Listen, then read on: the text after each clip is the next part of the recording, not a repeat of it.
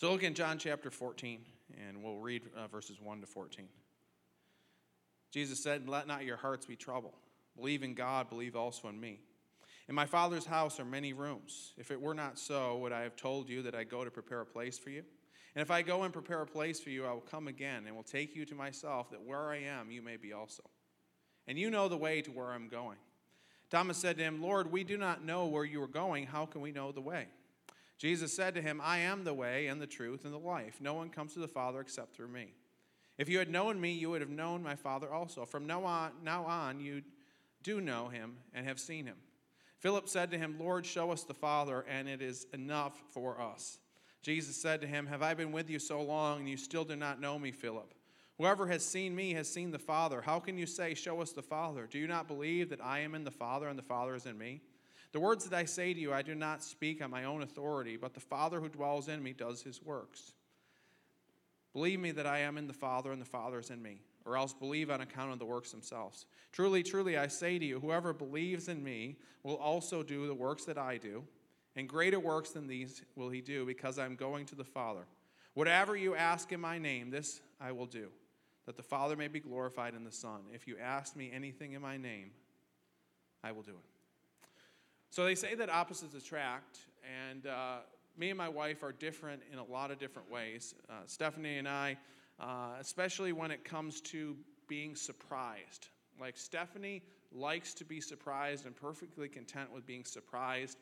Me, I don't really like to be surprised all that much. For example, we're planning on going on a vacation in May. And Stephanie doesn't really care. Uh, she didn't have a strong preference where we went on that vacation. So I did a lot of research to try to find a good place to go Uh, with a small child, and tried to find, like, the, you know, place to stay.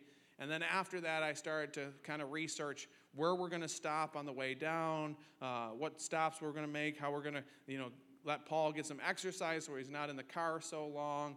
And, you know, planning all of those details out. And except for the fact that Stephanie knows where we're going and a few other details that I've told her, she doesn't know any of those other details. And she's perfectly content with that. She's content just kind of going with the flow, and she trusts that I'll take care of all those details. Now, it's good that, you know, we're different in that way, and it works out great, but I can imagine a case where maybe, you know, we were the same in that. And I can't imagine what it would be like if she was planning it and I had no idea what the details were going to be. I would be freaking out, because I need to know where we're going, when we're going, how long we're going to stay there, where we're going to stop on the way. I need to know all the details, or else it gives me some anxiety. Now, some of you are probably a little bit more like Stephanie, where you can just kind of go with the flow, and, you know, the details aren't as important. And some of you are like me. You want to know exactly what you're doing, when, how it's going to happen, et cetera. But if that happened to me, of course, it would drive me crazy. Spiritually speaking, I think that all of us at one time or another have asked ourselves the question, or asked the question to God, God, what do you want me to do? God, what is the destination that you have for me? Where do you want me to go? Where do you want me to be today? And we want to know specific answers to that question. And we agonize over that question, and oftentimes maybe we, we think to ourselves, if only God would tell me exactly, specifically what to do, it would be so much easier. And, and we think about the Bible times, and, you know, God sometimes appeared to people in visions and dreams and uh, with an audible voice. And if only God spoke to me like that and I knew exactly what to do, it would be so much easier. But I think, while I can understand that, I've thought that myself, I think sometimes what we are doing when we think that way is we want to obey without faith. We want to obey without belief. Martin Luther King Junior said that faith is taking the first step when you don't see the staircase. But we want to see the staircase. We want to see the destination. We want to see where God is taking us. And we want to see all those details planned out clearly. But then we look at the scriptures, and even in the scriptures, when God appeared to people and told people specifically what to do, there were many times where they didn't know where they were going. Yes, they might have known the first step that God was calling them to take, maybe not even that, but they weren't given all those details. They still had to exercise faith. Remember the story of Abraham, how God appeared to Abraham the first time in Genesis chapter twelve, and look at what he says to him in verses one and two. It says, "Now the Lord said to Abraham, go from your country and your kindred and your father's house to the land that I will show you. And I will make you a great nation, and I will bless you and make your name great so that you will be a blessing." So you can imagine Abraham asking God, "Okay, God, which land are you talking about that I'm supposed to go to?" And God's like, "I'll show you."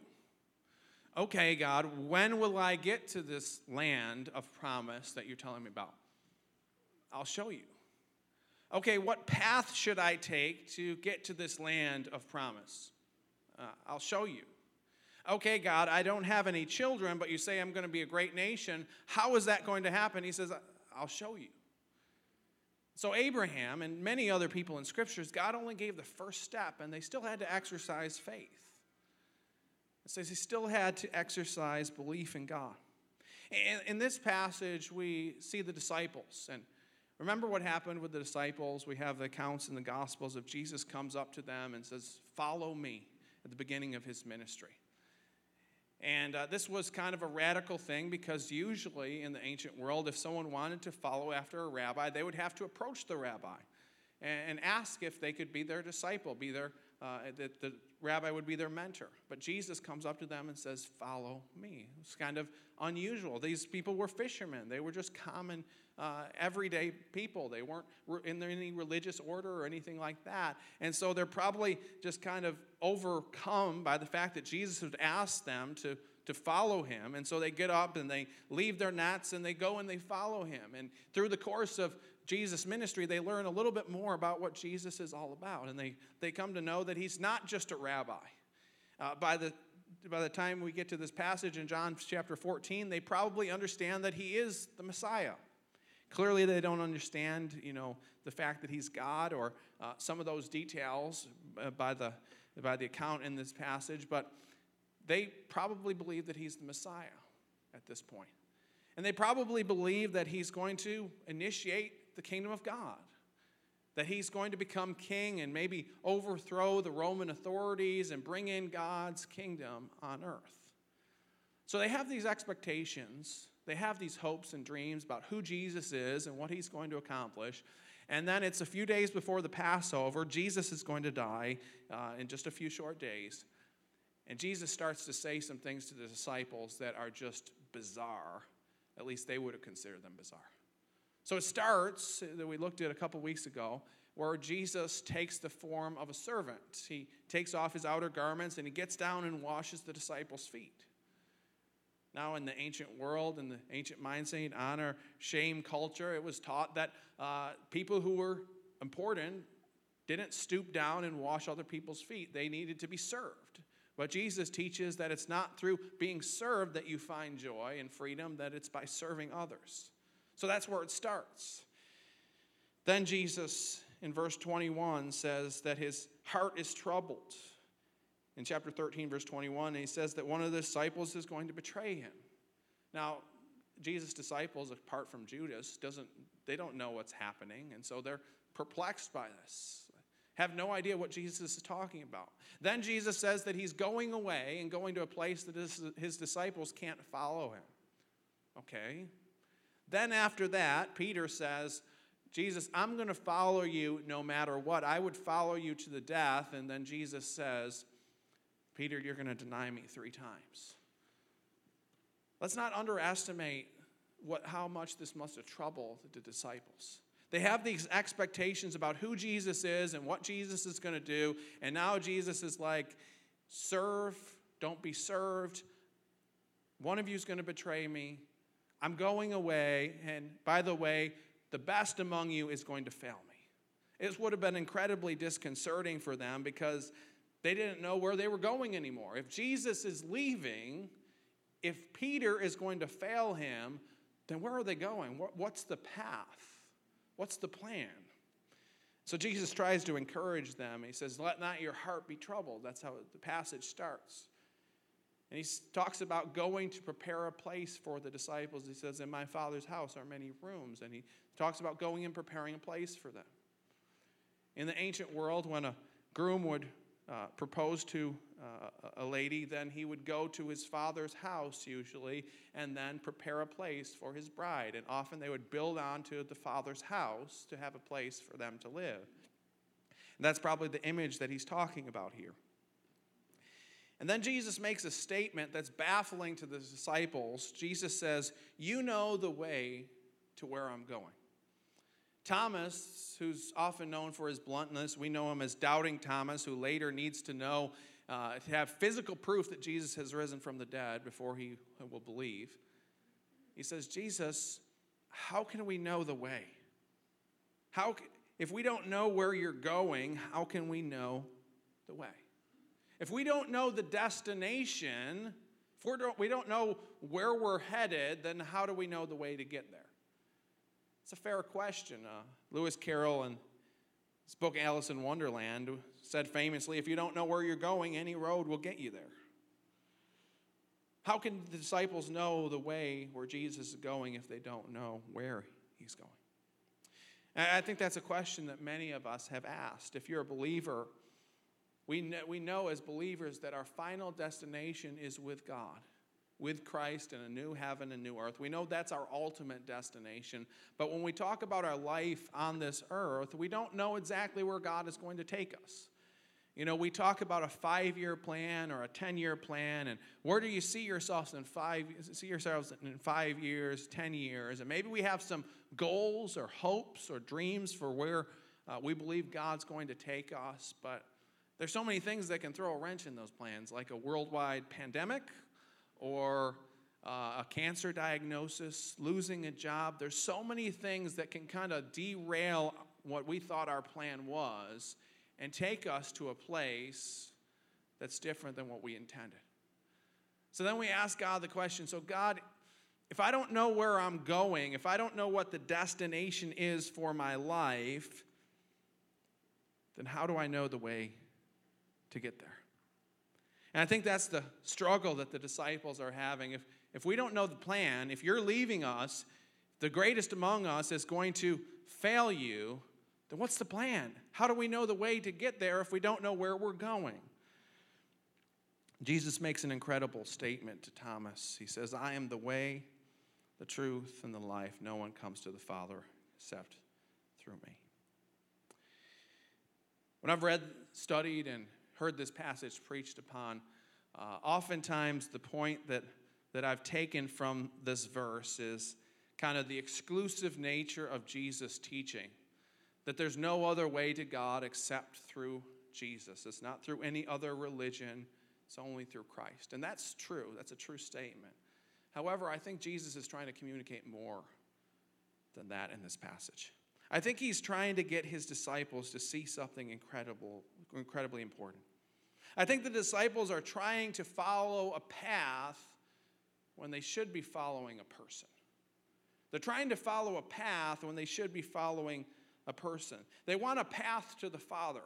They want a path to the destination. And Jesus says, I am the path.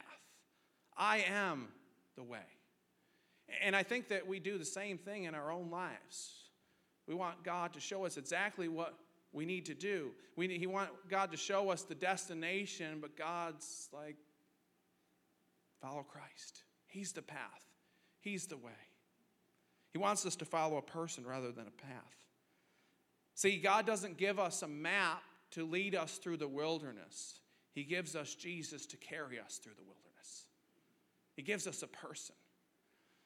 When I was preparing this message, I was talking to Stephanie about that opening illustration and kind of our differences in regards to, to things like planning a vacation. And uh, in the course of time, we just kind of talked about that a little bit. And uh, she said something like this, and I'm paraphrasing a little bit. But she said something like this, why do I need to know the details? I, I mean, I know that you're going to be there, Paul is going to be there, I'm going to be there, and it's going to be good. And I think that's how God wants us to view our lives. We don't know the destination. We don't know all the details of how everything is going to work out, but it's going to be good because God is going to be with us. He's going to never leave us. He's never going to forsake us. Now, does that mean it doesn't matter what we do? Does that mean it's just, you know, we just do whatever we feel like and, you know, everything will turn out okay? No, I don't think that's the case at all. But when we follow Christ day by day, he'll lead us in the path that he has for us. He'll guide us each step of the way, sometimes only one step ahead. We won't see the destination always. We won't see five feet in front of us, but he'll hold our hands and guide us through the wilderness. We can have confidence that when we're walking with Christ, he'll lead us in the, in the right path. I think something that kind of trips up believers is, I think as believers, sometimes we worry, what if I miss God's plan? I mean, what if God had this for me and I do this? What if I just kind of mess up God's plan? I mean, I'm not, I'm not trying to mess up God's plan. I want to honor him. I want to follow him. But what if I make a mistake? Now, I may be wrong, but my belief is that can't happen. I don't believe that you can. If you're following after Christ day by day, he's not going to take you down the wrong path. The only thing that can t- take you down the wrong path is our own sin and our own unbelief. Isaiah fifty-three says that we're all like sheep. We've all go, we have this tendency to wander. And so when we wander on our own, yeah, we can go down the wrong path. But when we're walking with Christ day by day, doing our best to follow what everything that he, he tells us that we should do, doing our best to make decisions in light of that, I don't think we can go down the wrong path because he's not going to lead us down a path that's wrong. Now, he might lead us down difficult, broken paths. He might teach us some hard things. But when we follow him day by day, he walks with us. Science writer Michael Bond is an expert in the subject of lostness, and he talks about how this idea of lostness kind of uh, permeates different aspects of culture and stories that we tell. He says this, children lost in the woods is a common motif in modern fairy tales and in ancient mythology. Usually in fiction, there's some kind of redemption. Snow White is rescued by dwarfs, and even Hansel and Gretel, facing certain doom in the gingerbread house, find their way home. He says reality is often more grim. During the eighteenth and nineteenth century, getting lost was one of the most common causes of death among the children of European settlers in the North American wilderness. I mean, it's crazy to think about getting lost and that leading to someone's death. We have G P S, we have all different tools today so that we don't get lost. But what would happen if you took all those tools away? If you didn't have a G P S, you didn't have road maps, you didn't have physical maps, what would it look like to be lost? Well, a scientist did a study uh, several years ago, and what she did was she put G P S locators on these people so they she could kind of follow where they went to. Didn't have any technology, and they were put out into uh, the forest in Germany and in the Sahara Desert. And they were told just walk in a straight line. And what they discovered was if it was a cloudy day, and there's no other, you know, kind of markers or reference points, what they found was they tended to start walking in circles over and over and over again. Didn't matter how they how long they walked, they just kept walking in circles. And what was amazing, uh, what I found amazing was most of the people didn't get over one hundred yards away from where they started, or one hundred meters. one hundred meters away. They're just walking in circles. They have no reference point. They have no anchor. I believe that Jesus is an anchor for our souls. When we go our own way, when we don't aren't tethered to the Word of God and to Christ, then we get lost. But when we are anchored to Christ, we cannot get lost. Jesus says he's the way, but he also says he's the truth and the life. Andreas Kostenberger suggests this. He says, to know the truth and to have life beyond the grave are the great aspirations of mankind. Jesus here is talking about two things that the human heart longs for. The human heart longs for uh, truth. We invest an incredible amount of time in learning knowledge, learning truth. You know, how long we spend in school, middle school, elementary school, high school, then some of us college or graduate school, trade school. We invest so much time, energy, and money into knowing the truth, and yet oftentimes in our culture where there's so much information, we've lost our sense of truth. Garcia Marquez, in her novel One Hundred Years of Solitude, describes this city that has this insomnia plague. And as they are unable to sleep for an extended amount of time, they start to lose their memories. And they start to lose their grasp of reality. And so as they're living their lives, they start to forget things. And so one man named Jose decides that he's going to start labeling things so that if they forget, they'll remember about the label. So he goes, goes around and labels shovel, uh, table, chair, clock, door, wall. And then he goes to the corral and labels cow, pig, hay, et cetera, et cetera. And so he does that and seems to help for a while, but then they start to lose a conception of what these animals are for or what these objects are for. So he has to start being more descriptive. He has to say, okay, this is the cow, and she has to be milked twice a day, and then you boil the milk, and then you can drink it or put it in your coffee. But even after that, they start to lose their conception of what even the words or the symbols of the letters mean. It said in the book that eventually the village put a uh, sign at the entrance of the town that said, God exists. But that knowledge, too, was slipping away. I believe as we get further and further away from God's word, further away from the truth, we get more and more lost. As believers, we believe what is real is not what's out there, but what is in here, what is in God's word. Yes, there's a lot to learn from the natural world. From study, from uh, discussion. There's so much to learn from the natural world. But we don't look to psychologists or scientists or researchers to tell us what's true. We look to God's word. And we don't look to research and scientists to interpret God's word. God's word interprets what the natural world says. God's word shows us how we should view the world around us. And our study and our research applica- uh, explicates the truth of God's word. We don't ask Christ to conform to our truth. We see as the world confirm, conforms to Christ's truth. Jesus says, I am the truth. I am the one that you need to know. I, that you need to know. I am the one who shows you what life is really about and what is really real. And finally, Jesus says, I'm the life. One of the defining quests of the human experiences is to avoid death and to find happiness, to find joy, to find the good life. And there's so many people who have invested in that cause. For example, billionaire Peter Thiel invested heavily in organizations like the SENS Foundation, which is devoted to developing rejuvenation biotechnologies.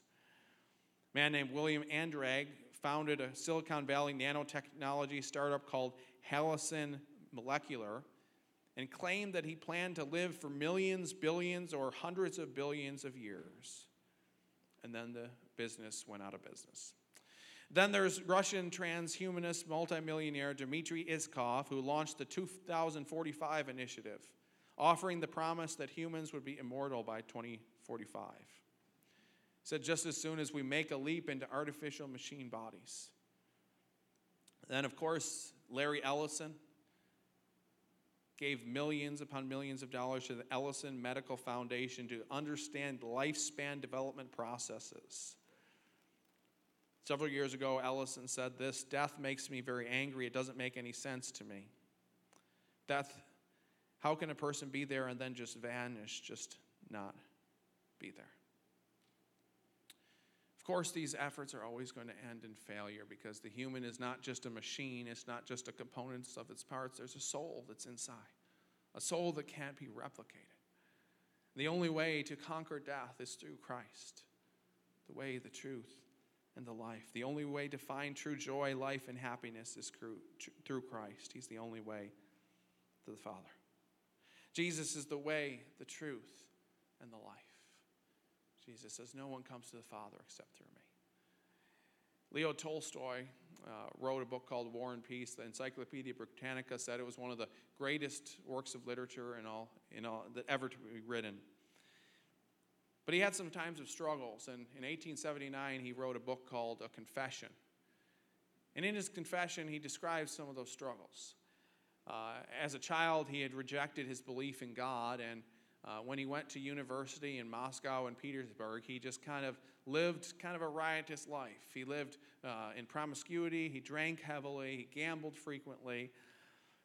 And then in eighteen sixty-two, he settled down, married a loving wife, ended up having thirteen children, and from the outside, he looked very happy. Seemed like everything was going well for him. But he was depressed, he was sad to the point of suicide. The reason he was so driven to this existential despair because he had this question. He said, and I quote, "Is there any meaning in my life which will not be annihilated by the inevitably, inevitability of death which awaits me?" Nicky Gummel in the Questions of Life book explains what triggered Tolstoy's conversion to Christ. He searched for the answer to that question in every field of science and philosophy. As he looked around at his contemporaries, he saw that people were not facing up to that, to the first order questions of life. Where did I come from? Where am I going? Who am I? What is life about? Eventually, he found that the peasant people of Russia had been able to answer these questions through their Christian faith, and he came to realize that only in Jesus Christ do we find the answer. Uh, there's an old joke. Uh, I know Sunday school isn't as popular these days as it used to be in the past, but I remember going to Sunday school, and uh, as I'd go to Sunday school, you know, oftentimes teachers would ask questions. And the answers to the questions would always be Sunday school answers. And so if you said Jesus or the Bible, you probably had an eighty percent chance of getting the question right. And I think about that, and I think about that idea of Sunday school answers, and when you think about it, it's really not that far from the truth. Jesus is the answer to every longing of the human heart. These questions, these big questions that we have, where should I go? What should I do? Where am I headed? Jesus says, I am the way. What do I need to know to get there? Jesus says, I am the truth. How can I face this enemy called death and live beyond the grave? And Jesus says, I am the life. Watchman Nee, twentieth century Chinese church leader and spiritual writer, once said this: God will answer all of our questions in one way, and in one way only, namely by showing us more of his Son. There's a couple named Louis and Jeanette, and uh, they had a son um, named Louis. And at this point, when this was written, it was they were in their eighties. I'm not sure if they're alive uh, today, but they were in their eighties. Their son was in his fifties. And their son had a severe uh, developmental disability, uh, mentally challenged, and so uh, it was so bad that he had to live in an institution. Uh, his, so his name, was, the father's name was Louis, uh, son's name was Louis as well. And the parents uh, were concerned about Louis. They just wanted to make sure he knew about Jesus. And they hoped that he knew something about Jesus, about Jesus' love for him. Jesus cared about him. And so they never, you know, They never really knew what he knew because uh, Louis couldn't really speak that well. He couldn't even speak in complete sentences. He would just kind of speak a word here or there, phrase here or there, sometimes even incoherently. Then when he was about fifty years old one day, he's riding in the car with his parents. And then all of a sudden he says this. He says, "You know, Mom, you know, Dad, Jesus was born. Jesus died to save us from our sins. He rose again. Yes, he did." These were the only complete sentences that they had ever heard him speak before in his life. And apparently he had learned them because uh, a pastor or somebody had come in to where he, you know, where he was living and t- taught a class. And somehow that had absorbed into his soul. And there's so little that he knew. He wasn't able to communicate, but he knew one thing. He knew the name of Jesus. If only we would do the same thing. Ladies and gentlemen, Jesus is who we need today. May we never move beyond the simplicity of the gospel that Jesus changes everything. He's the one who directs our steps. He's the one who guards our minds, and he leads us to life everlasting. He is the way, the truth, and the life. Thomas A. Kempis wrote this, writing from the perspective of Christ. Follow thou me. I am the way and the truth and the life. Without the way, there is no going. Without the truth, there is no knowing. Without the life, there is no living. I am the way which thou must follow, the truth which thou must believe, the life for which thou must hope. I am the inviolable way, the infallible truth, the never-ending life. I am the straightest way, the sovereign true. Life true, life blessed, life uncreated. Jesus is the way, he's the truth, and he's the life. What a beautiful name it is, the name of Jesus Christ, the name above all names. Let's pray. Lord, we thank you for your grace. We thank you for your love for us. We thank you that you are the way, the truth, and the life. We don't have to go our own way. We don't have to figure out how to live our lives. That when we follow after you, that you'll lead us in life everlasting. You'll lead us to a place of joy. We thank you for who you are. We thank you for your love for us and dying on the cross for us. Lord, as Christians, as those who may be just checking out Christianity, Lord, I just pray that we would understand the greatness of who you are, that we would understand what you've done for us, and that we would never move beyond the simplicity of the gospel, the simplicity that you change everything.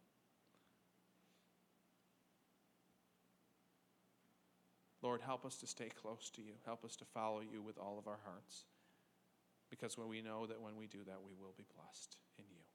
In Christ's name I pray. Amen.